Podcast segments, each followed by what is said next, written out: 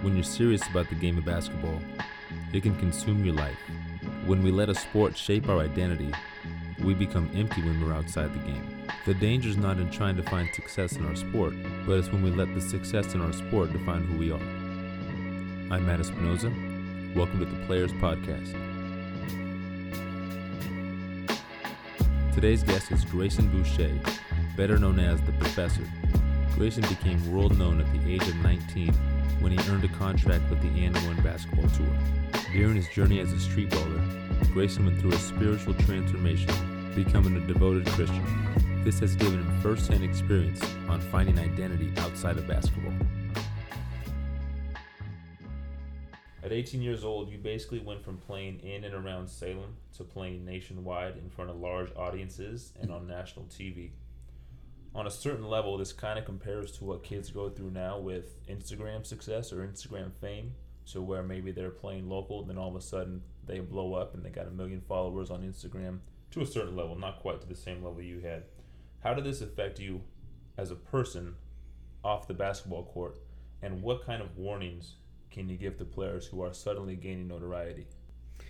Yeah, that's a great parallel actually you gave. to me, it reminds me of the ball is life generation. Yeah. Like, uh, you know, kids are famous in high school now, like you said, blow up on Instagram, mm-hmm. and uh, definitely changes life for them very quickly. But yeah, same thing with me. I think, uh, I think that, you know, for me, when I first got the And1 contract and got a lot of coverage on ESPN, uh, on one hand, it was very exciting because, you know, my whole life I wanted to play professional basketball um, but then at a certain point, it's like I fell in love with entertaining people with the game. Mm-hmm. I found I actually like that even better.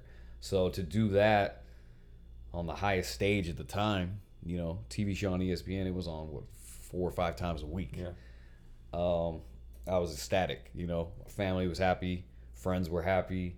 Um, yeah, so yeah, it was great. You know, but life was going a million miles an hour. We're traveling more than half the year. Um, you know, everywhere I went, people recognized me. You know, want pictures, autographs, whatever. Um, so, so on one hand, it was, it was I felt accomplished and it was great. And then I think that on the other hand, just like some of these kids that are, uh, like you said, blowing up while they're in high school, I think that you can be very proud, but too too proud. and yeah, I would say there's there's definitely an aspect of that with me to where um, you know there was a sort of an arrogance that comes with that mm-hmm. you know what i mean and then that and then what actually built onto that was the fact that when you like go play pickup ball or try to do regular stuff that you wanted to do before either people will either try to test you because there's always going to be like naysayers or whatever mm-hmm.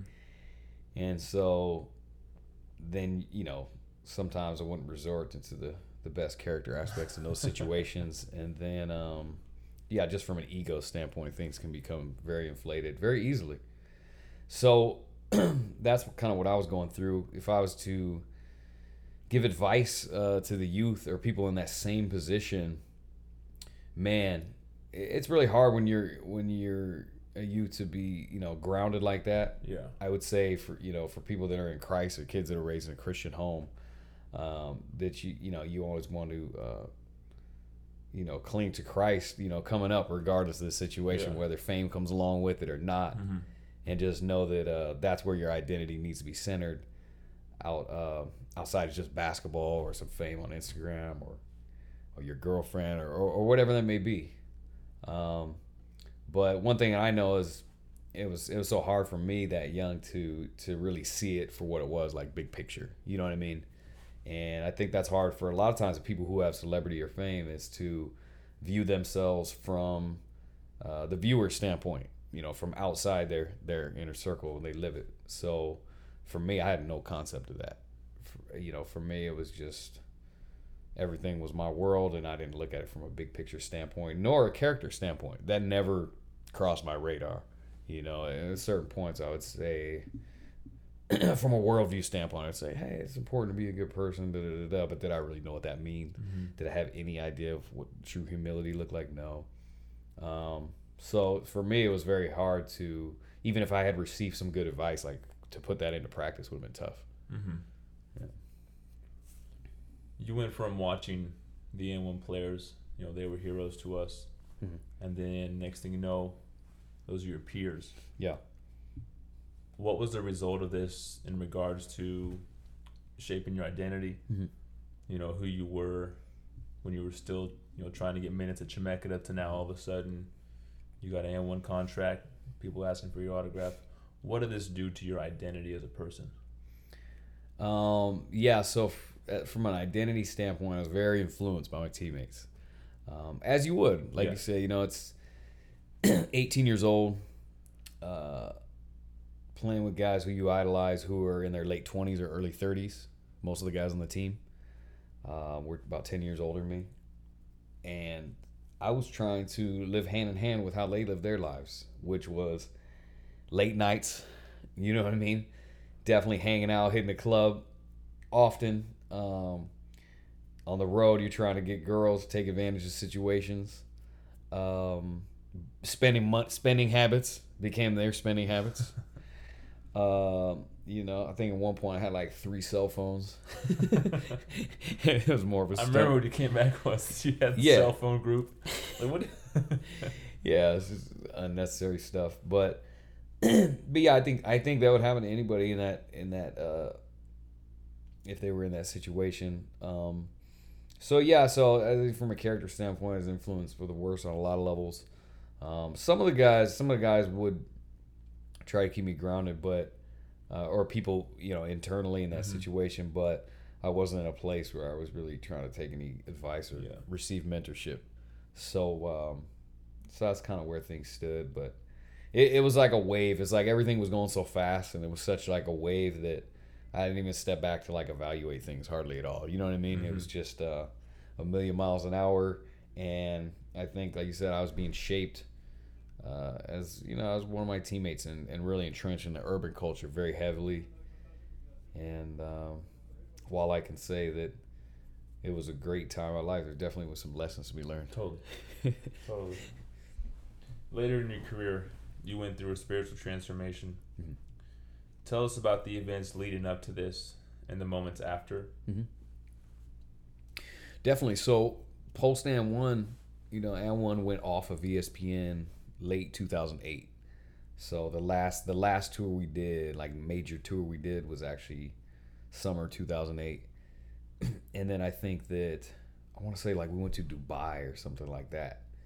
And then uh, I want to say that I don't know if and one was sold again, but it had got bought out. Even to current day, it's been bought out like six or seven times. But whatever it was, they went a whole different direction. There was no more And1 mixtape tour, and they strictly marketed the NBA. And uh, all of a sudden, it was like there's no gig, and we had got paid a lot, especially like the last three years in And1. Everybody was making, you know, six figures or, or higher from the last guy on the team to the top most marketable, six figures or higher. I remember a couple of those last years, I brought in like half a million dollars Wow. just for the just for one year or excuse me just yeah just for the year duration and um you look at it like money was endless. You know what i mean? So that's that's literally how i viewed it as a you know kid in his young 20s so when the when the funds got cut off and things ended it was a little alarming. I had i luckily i did have some money saved up mm-hmm. but i actually spent it all fairly fast and got to a point where I was actually close to broke. I never went broke to where I was like homeless or something or having to call friends for help, but I got to a point where I remember thinking like, how am I gonna pay next month's rent? Like I don't know what I'm gonna do. And it was funny too because I actually told very few people this, but I had saved all my and one jerseys and there was probably like a hundred and some I had a hundred and some jerseys in a box. And I don't even know why I kept them. I think I kept them like just thinking they would be a keepsake for later or something. But I remembered that I didn't realize I'd kept that many. But I remember I sold all my jerseys on eBay firsthand. And these things were flying off the shelves, like three, four hundred dollars. I remember I sold one expensive as like six hundred dollars. And it was funny too because they were going all over the world China, Japan, Europe, South America. Even some people were like local, like right up the street, slinging them on eBay. So I remember I, I survived off my jerseys for like eight months or something like that to the point where I was able to sustain for a good while. And then came along um, a lady who was doing independent games. Mhm. And so we did independent games like all over the world, just random street ball exhibition games. Then by about 2010, I had introduced her to the people who were still in and one that were there when I when I was still there, and they gave us the rights to use the the image and logo. So then 2010 we did some and one games uh, worldwide, but it was nowhere near the same as like when we were on contract. It was on the TV show. It wasn't the same. And to be honest, it was really it was hard because we you know it was like a check to check situation. You know, you do a couple events, you know, one month, and then it might be like two or three months until the next round of events. So it was like hard, you know, to make ends meet, and that was uh definitely a humbling time in life because you know being you know at the forefront of the the b-ball world on espn all the time to just nothing overnight Mhm. it's tough and then it's also a humbling situation when you uh have to talk to people in the street. I remember for a long time people were like hey uh you still do that b-ball thing? Like like they'll forget quick. And this was just like one year out like late 2009 2010 people would ask me all the time are you still doing that one the and one thing or whatever that was? Or just not in it just oh, that quick like nobody would even recognize me hardly a lot of times. And to me today like i wouldn't even care but back then it was like if you were used to that it was sort of weird and uh, can do stuff to your head mentally but um anyway uh come 2011 there was another opportunity for a tour to start up that was you know similar to and one they wanted to call it ball up. And uh we were running um marketing for it during all-star weekend 2011 out in la and my closest friend through this whole and one ball up thing was escalade and uh, for anybody who knows escalade he was or doesn't know escalade he was six nine. he weighed about 450 pounds probably As much as an Escalade. as much dang here as much as an Escalade, but he was extremely talented, incredible player. He's actually the brother of uh, Mark Jackson, the analyst, uh, ex NBA player. So anyway, uh, Escalade was my closest friend. We were out there marketing ball up in LA All Star Weekend, and uh, I remember one night we were about to go out. We were supposed to go to a club and hang, and I remember calling him, and he wasn't answering. And usually with Escalade, he was dude you call, he'd, he'd pick up quick. And I kept calling, kept calling, and then I realized like ah, he's probably just tired. You know, I'm gonna let him rest. But that next morning, we had to be in the lobby like eight or nine for a clinic that we had going on at a Boys and Girls Club, I think in Inner LA, somewhere like Inglewood or something. And Chris Brown was supposed to be there, who was actually a good friend of Escalade's. So we were supposed to do this clinic next day, and I knew he would be there for that. So I was like, "Ah, I'll let him rest. Next morning comes around, lobby call. He's not down there, so nobody knows what's going on. In my mind, I'm like, oh, probably overslept. You know, dude was tired. We had partied all weekend, so I just thought, you know, he just needed his rest. But we got to the clinic. We went ahead, worked with the kids, did all that stuff, and then afterwards, they kind of like pulled us aside and uh, told us that uh, Escalade had passed away. And you know, for me, I was distraught because that was my closest friend at the time and uh, I mean, literally, he was he was somebody I talked to several times a day. Just because when you're on tour with somebody like more than half the year, that's sort of like your family away from family, you know.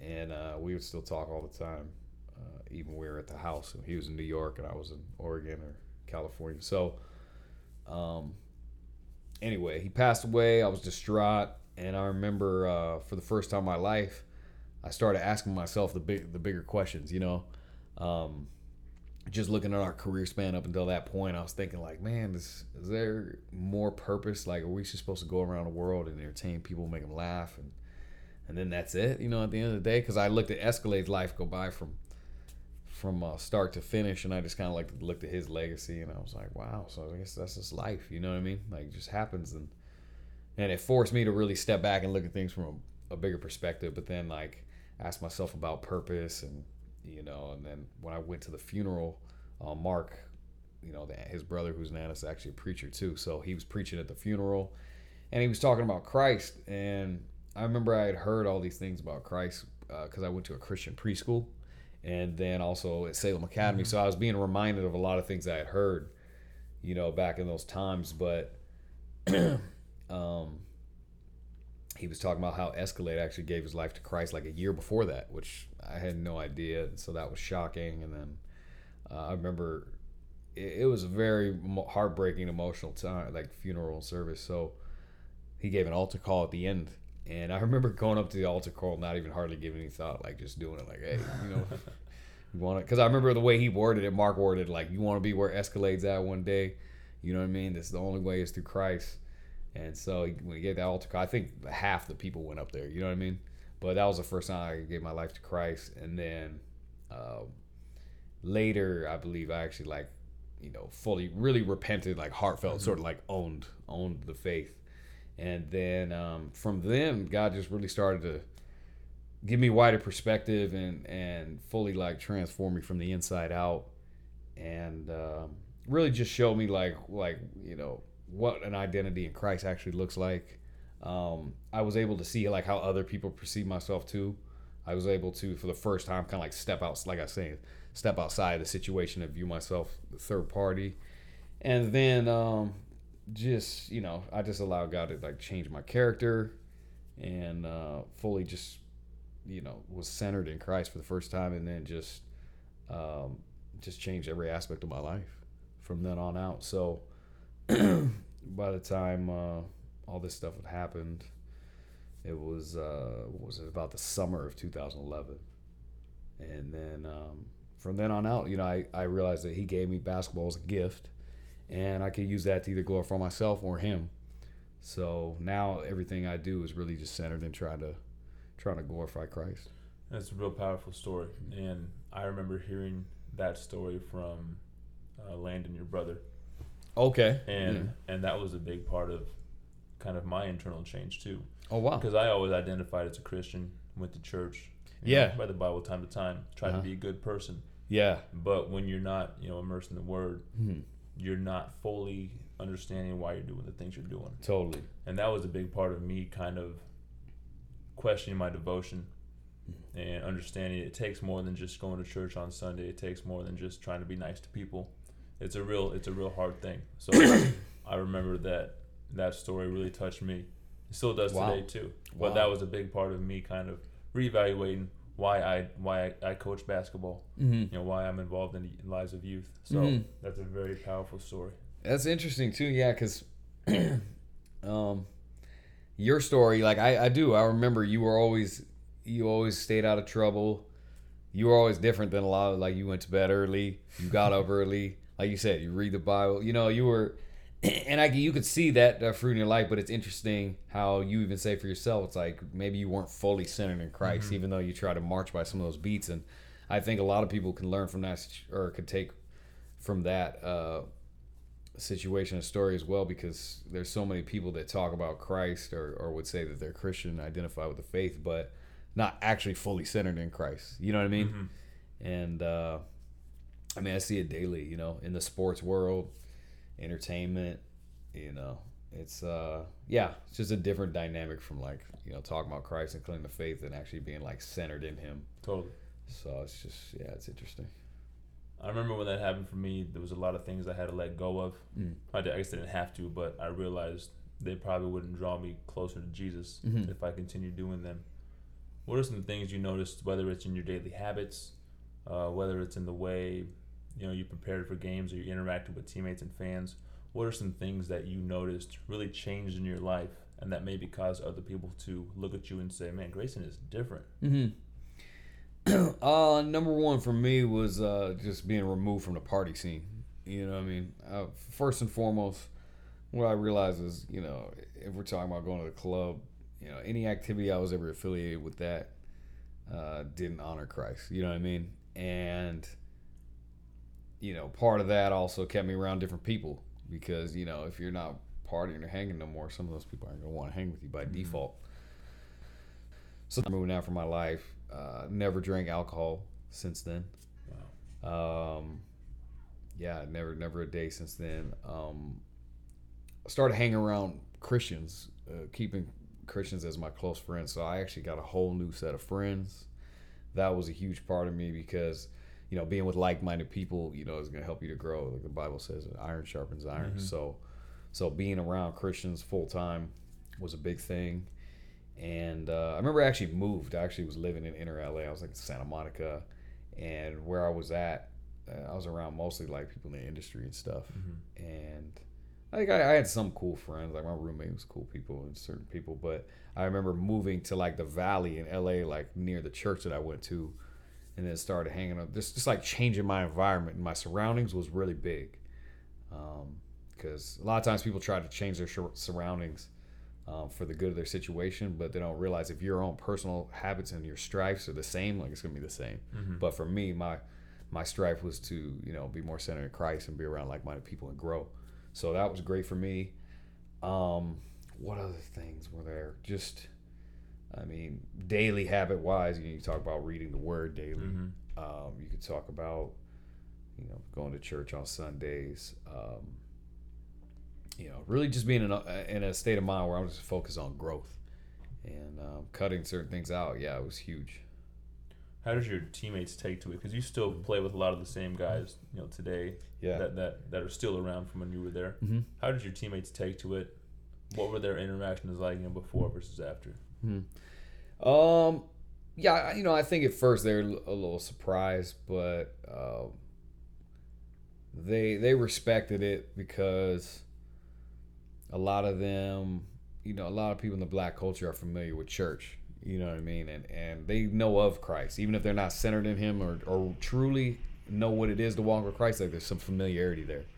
So when they found out I didn't do X Y Z because I was in Christ now, um, I think a lot a lot of them actually respected it as opposed to were against it because I think they know what comes with the faith and they would say, hey, that would be most honorable, even though I choose to, you know, go this other Mhm. way or do this or whatever the case may be. Um, so yeah, so a lot of them, you know, once it was established that I was a Christian and I didn't party or go get, you know, try to get chicks on the road or, um, you know, drink, smoke, whatever the case, then they just left it alone. So a lot of times I didn't get reached out to, but I would still mix it up with them and let them know, you know, still had love for them, still a friend, and uh, you know, that continues to be our relationship. But it, it was always respect, to be honest. It's been almost 15 years now since you become the professor. How have your views on basketball changed? Not just playing, but Mhm. mostly your approach to the game, maybe your approach to competitiveness, Mm-hmm. And maybe the reason you play now. Mm-hmm. My approach changed. Uh, I just just with so much experience, you know, you continually look at the game differently the older you get. But I think my my focus now, I think now I can see that God had wanted me to entertain people with the game of basketball as opposed to play the conventional way. Um, because that way, I think when I'm when I'm on a court, it's always pitted as like an underdog situation, or the you know the hype of my ball handling can be used to inspire people more. So I'm always focused more on entertainment now. Like I don't even play if it's a situation where I can't just like if the camera's not on and we're not trying to trying to uh, you know inspire the people and wow the crowds. Like I don't even want to do it. so so I'm more I'm way more focused on from an entertainment aspect than I am with anything. I think, um, but I do take joy in also uh, you know teaching people the game and, and starting with the fundamentals it's interesting too because i still say this today but like the better the better i am fundamentally like the, the easier it is to put on a Mhm. show basketball those two things play hand in hand so the way i approach a game is also just like basketball like i don't uh for, for me personally, I never really separated street ball and basketball that much because what I realized is when I started playing on and one and getting in the street ball world, the people who were at the most elite level were just great basketball players. Like they may have had some outstanding aspect of their game that kept them from like the highest level to NBA, but that's not to say like they weren't still killing like the pro, pro am circuit or wherever you go. Even mm Mhm. wild crowds. I played with some of the best athletes ever to play a game. So, um, so it's interesting. I, I really do just approach it as a basketball game, and it's still like bucket first, even though I'm trying to entertain you Mm-hmm. along the way. Um, what was it? Sorry, what was it? Oh, the other one was uh, competitiveness. Oh, competitiveness. Um, you know, that's something I've even still struggle with today. You know, it's like, you know, being who I am, people always are trying to like test me. You know, like Mhm. anytime I go play pickup ball, you know, somebody wants to to get their stripes or, or try to get a name for themselves. So I've I've tried to slowly just learn to embrace that and then try to show them love. and respect, even though uh, it gets pretty heated during the game. and you know, sometimes I like to talk a little bit, but I keep it. I try to keep it very sarcastic and friendly, as opposed to personal and distasteful, which mm-hmm. I had done in the past. You know, even in Christ, sometimes I get a little rowdy on the court, mm-hmm. and then I could come away from the situation and be like, "Dang, that wasn't the most Christ honoring situation." So I try to to approach it as a, you know, warrior on the court, but friend to the people. So I like I, that. I considered that doing a book someday called Warrior on the Court, but friend to the people. Um, so yeah, and, and, basically what that is, just you know, I think I think when God gives you the gift and of something, you know, in athletics, it's like you still got to play the game fierce and be a warrior within the confinements of the game, but uh, know that it's all love and respect, um, even within the game, not just after. You know, it's, it's still respect. So uh, that's something I'm always striving to even get better on today. It's time for the three point play. Three questions putting our guest on the spot. Here we go. What's one book every athlete needs to read? Every athlete, I think definitely the Bible. Um, may sound generic an answer, but I think that uh, you know, for me, getting to know God like taught me so much about uh, you know the gift that I have that applied to you know the game, which would be entertaining people with the game. So I think that although the Bible's not a sports book, it's a book about life and everything else. So when you weigh that into whatever your talent or your gift is athletically, there's a lot to be learned. What's the first thing an athlete should do when they wake up in the morning? Um, I usually if my best days, I'm starting I'm starting the day in prayer you know. Uh, and I can say my worst days, I'm rushing out the door trying to get ready to go somewhere. so, I what I would recommend is, is start in prayer, um, get into the Word, or even if you didn't have as much time as you'd like, then you know at least read like a devotional or something. Um, if I'm more in tune with God from the morning, from the day of, I'm gonna be so much more spiritually focused throughout the day. I think the way we're wired as humans is like we just forget stuff fast.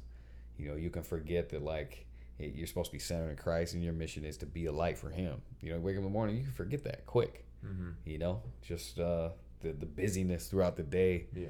Uh, the social media, wake up to your phone. Wake you up know, to your phone. Throw up Instagram first thing you get up. You know, I've been guilty of that, of course. But I think that yeah, being grounded in the Word and in prayer, um, first thing in the morning, is going to set you right uh, spiritually. And if you want to walk in uh, in God's will for your life, like you need to learn to train yourself to do that. I would say. The last thing an athlete should do before they go to bed. Mm-hmm. Um, you know,